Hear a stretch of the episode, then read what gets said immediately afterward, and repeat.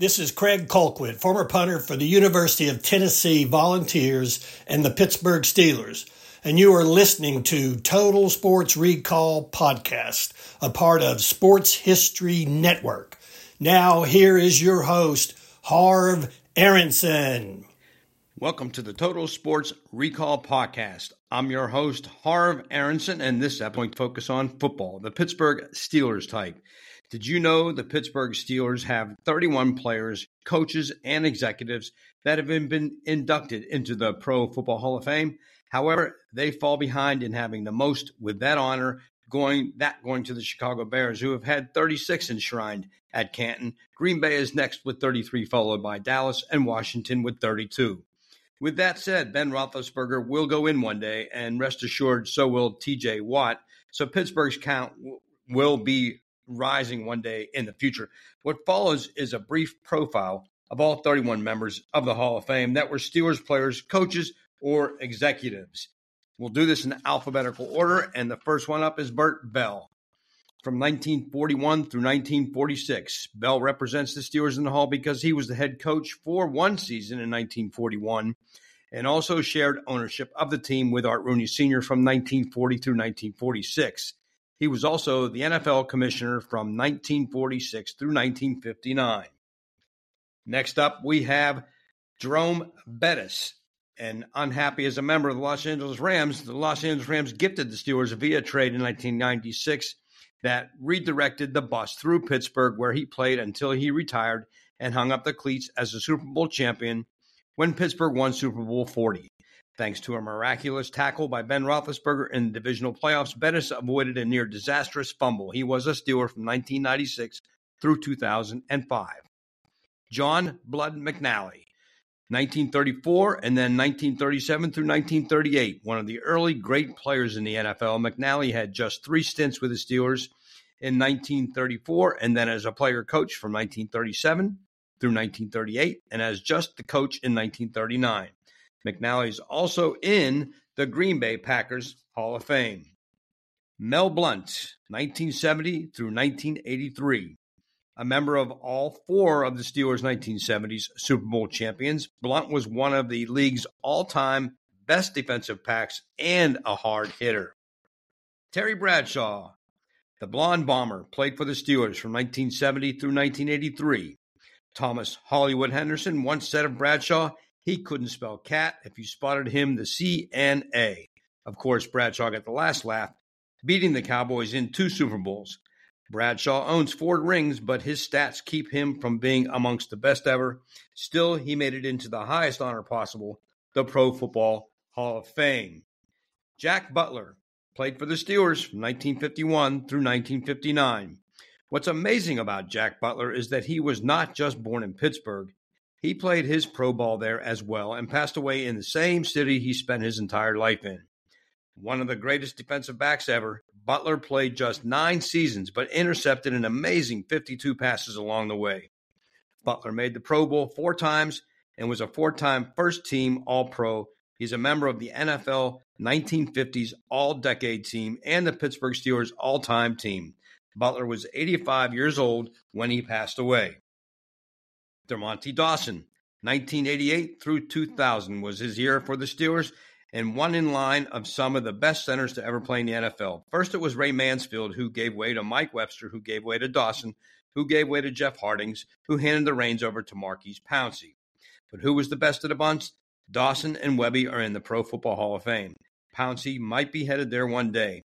This is a tough call, but I would cast my vote for either Dawson or Mike Webster with a slight edge to Dawson because he was more disciplined. Len Dawson, quarterback, 1957 through 1959.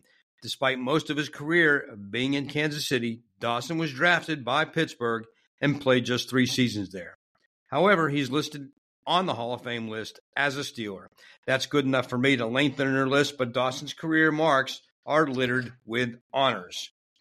Bill Dudley, from 1942. He played in 1942 and then again in 1945 and through 1946. Bullet Bill Dudley was drafted by the Steelers with the NFL's first overall pick in 1942. He would enter military service, missing the 1943 and 1944 seasons, then returned for two more with Pittsburgh before being traded to the Detroit Lions and then finishing his career with the Redskins. Bill Dudley could do it all. He has passing t- statistics to his cred, as well as leading the league in rushing in his rookie season with 696 yards on 162 rushes. He also punted that year, ran back punts, and kickoffs. Alan Faneca. From 1998 through 2007 was Faneca's reign as a Steelers guard. He finally got his due in 2021 after several years of trying, but most believed he was deserving of that honor. He was, after all, the best guard in his era during his playing days. Once a massive offensive, offensive lineman, today Alan Faneca is a slim and trim uh, player, former player, and his appearance is much different than the sometimes bearded offensive beast he once was. Joe Greene, 1969 through 1981. Mean. That was the nickname of this mammoth, mammoth defensive lineman who fits the bill perfectly. A terror on defense, Greene was the cornerstone of the steel curtain that punished opposing offenses throughout the 1970s. Perhaps the greatest player in Pittsburgh Steelers history. uh, Kevin Greene would be next on the list, and he played for the Steelers just for a few seasons, 1993 through 1995, and tragically died in 2020 at just 58 years of age. But in his three years with the Steelers, he was always a pass rushing threat. And for the Steelers Nation, despite playing for four other teams, he went into the Hallett Halls at Canton wearing the black and gold. Jack Ham, his days were from 1971 through 1982. And if you want a linebacker that is a more of a technician than a physical presence, look no further than Jack Ham. When it came to executing defensive maneuvers and plays, there may have been no one better than Ham. Like many other of his teammates, Ham had a following, and it could not go unnoticed in Three River Stadium with a banner that read Dobre Shunka, which in Slovak means great ham. Ham might even be underrated in some eyes because he was an outstanding linebacker that was sometimes overshadowed by another Jack, that being the Lambert type. Franco Harris, 1972 through 1983. Two words make football fans automatically think of the running back that wore jersey number 32 immaculate reception. Despite having an outstanding career, Franco Harris will forever be remembered for one crazy play. For the first time they made it the playoffs in 1972, it was Harris who became an instant hero by picking up a deflected pass at the end of the game with the Oakland Raiders to overcome a deficit in the score and send the Steelers onward to play the undefeated Miami Dolphins but Harris was a part of all four Pittsburgh Super Bowl teams in the 1970s, and he ran with a style chalking up numerous 1,000 yard seasons. And sadly, Franco Harris passed away this year. John Henry Johnson played for the Steelers from 1960 through 1965. And up until Frank Harris came along, John Henry Johnson was probably the best running back in the history of the Steelers. Oddly enough, Johnson went to high school at Pittsburgh High School, but in California. He did play for the Calgary Stampeders, San Francisco 49ers, and the Detroit Lions before coming to Pittsburgh. Like Jerome Bettis many years later, John Henry Johnson came to the Steelers via trade. It took eight years to get the man they drafted in 1953 in the second round, but Johnson opted to go to Canada instead, saying it was a better monetary offer. Then the Steelers owner, the late Art Rooney Sr., countered by saying Johnson did not want to play in the Pittsburgh cold. Robert Cal Hubbard. We only have him for one year, 1936, and he's an interesting Hall of Fame member given the fact that he played for the Steelers for just that one season in 1936, and that came at a time the Steelers were known as the Pirates, like their baseball counterpart in town. But after football, Hubbard would become one of the best baseball umpires in history. Jack Lambert, 1974 through 1984. The Count, as he is well known, is my favorite player all time. That's due to his tenacity, attitude, and not to be imitated, intimidated by anyone. Jack Lambert was not your prototypical linebacker. Weighing just around 220 pounds today, he would be way undersized for the position. But Lambert played like he was 275 pounds and would hit any opposing player at all costs and then try to intimidate him. In Super Bowl 10, he came to the rescue of teammate Roy Gerela, who had missed a field goal only to be, only to be taunted by the Dallas Cowboys team, uh, Dallas Cowboys Cliff Harris. Lambert proceeded to slam Harris to the field, defending his kicker. That was Jack Lambert in a nutshell. Bobby Layne, 1958 through 1962. It seems to me that the Pro Football Hall of Fame uses their judgment as to how they list inductees in regards to who they represent in the Hall. I say that because most of Bobby Layne's career was spent with the Detroit Lions, and his final five seasons were with the Pittsburgh Steelers. But Layne had the reputation of being a wild man who was full of character and loved to go out on the town. If you never heard of it before, there is a myth called the Curse of Bobby Layne. It evolved after the Lions trade Layne to the Steelers, and he responded to the trade by saying the Lions would not win for 50 years. So for the next 50 years, Detroit posted one of the worst winning percentages in the league. While the quote was never published in any periodical, it can only believe, be believed if you believe the word of mouth that comes as a myth. Regardless, the losing period by the Lions did exist and did come after Layne left the team. Marion Motley, 1955. Again, we have another player who spent nearly all of his career with a team other than the Pittsburgh Steelers. For Motley, it was the Cleveland Browns, and then he spent just one season in Pittsburgh. Motley was a rugged runner in the mold of a Jim Brown with a little more moxie, but with the Steelers, he hardly played. He was involved in just six games and carried the ball twice, but he's listed with the Steelers on the Hall of Fame list. Next up is the legendary Chuck Noll. Chuck Noll was our coach from 1969 through 1991. The man who started it all. He winning, that is. It took Chuck Noll just a few seasons to get the ball rolling after he was hired in 1969. In fact, his rookie season saw a final record of just 1 and 13. But by drafting Joe Greene with his first draft, that selection began the process of building a dynasty. Noll would coach a long time and was revered in Pittsburgh, and he too passed away just a few years ago. Troy Polamalu, 2003 through 2014. The Tasmanian Devil, Troy Polamalu, may have been one of the wildest players at defensive back or safety ever in the NFL. Polamalu would play with reckless abandon, and sometimes that cost him by missing a tackle.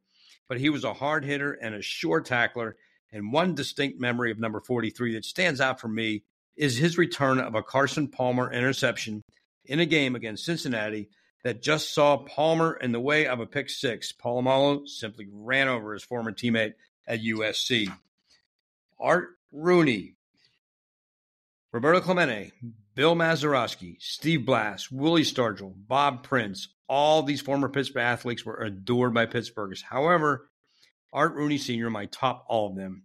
If you grew up in Pittsburgh and followed the Steelers, most fans felt like they knew Rooney even if they never met him.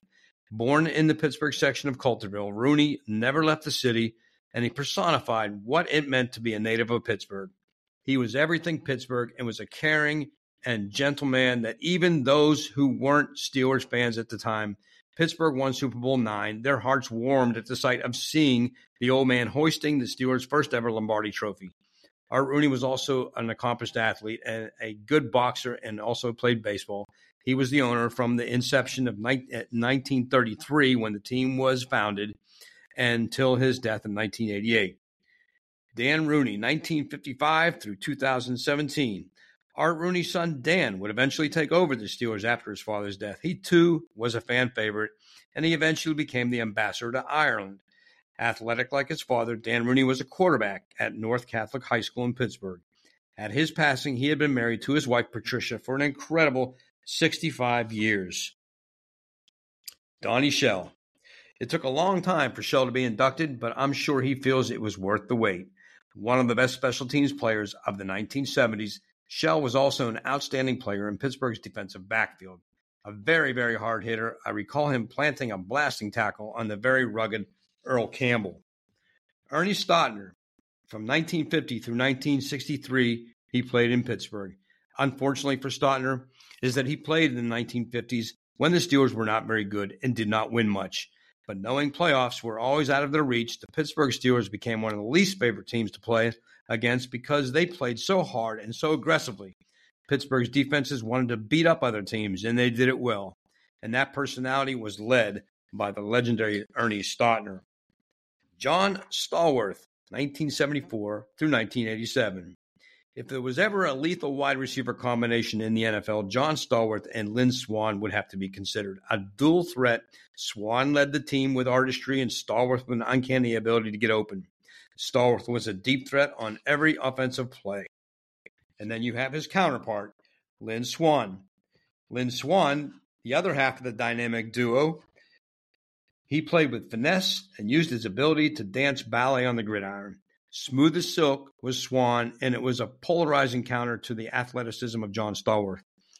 When it came to Super Bowls, both receivers shined, but it was Swann who would make the more graceful and artistic receptions. Mike Webster, from 1974 through 1988. Mike Webster's post football life was a tragedy. He encountered many physical and financial troubles, and his health failed because of it. Just 50 years old when he died, but the legacy he left behind the football field is Hall of Fame worthy. Webster was a beast on the offensive line where he simply manhandled opponents. Rod Woodson. Here we have perhaps the greatest all round athlete ever to play for the Pittsburgh Steelers. Rod Woodson was a track star and an outstanding cornerback. When he left for the Steelers via free agency, left the Steelers via free agency in 1997 and signed with the San Francisco 49ers, it left a bad taste in the mouths of Steeler fans who many felt he would he chose another team over just a few million dollars, shunning Pittsburgh's offer. The hole Woodson left behind, though, has never really been filled with the kind of talent that he was. So there you have it the players, coaches, and executives in the Pro Football Hall of Fame that represent the Pittsburgh Steelers. That concludes this episode of Total Sports Recall. So until next weekend, this is your host, Harv Aronson, saying you can reach me on my Twitter page using my handle at TSRHarv59 or by email at totalsportsrecall at gmail.com. Be sure to visit my website at www.totalsportsrecall.com and my YouTube channel at www.youtube.com slash totalsportsrecall59. I want to wish everyone a great and safe week ahead.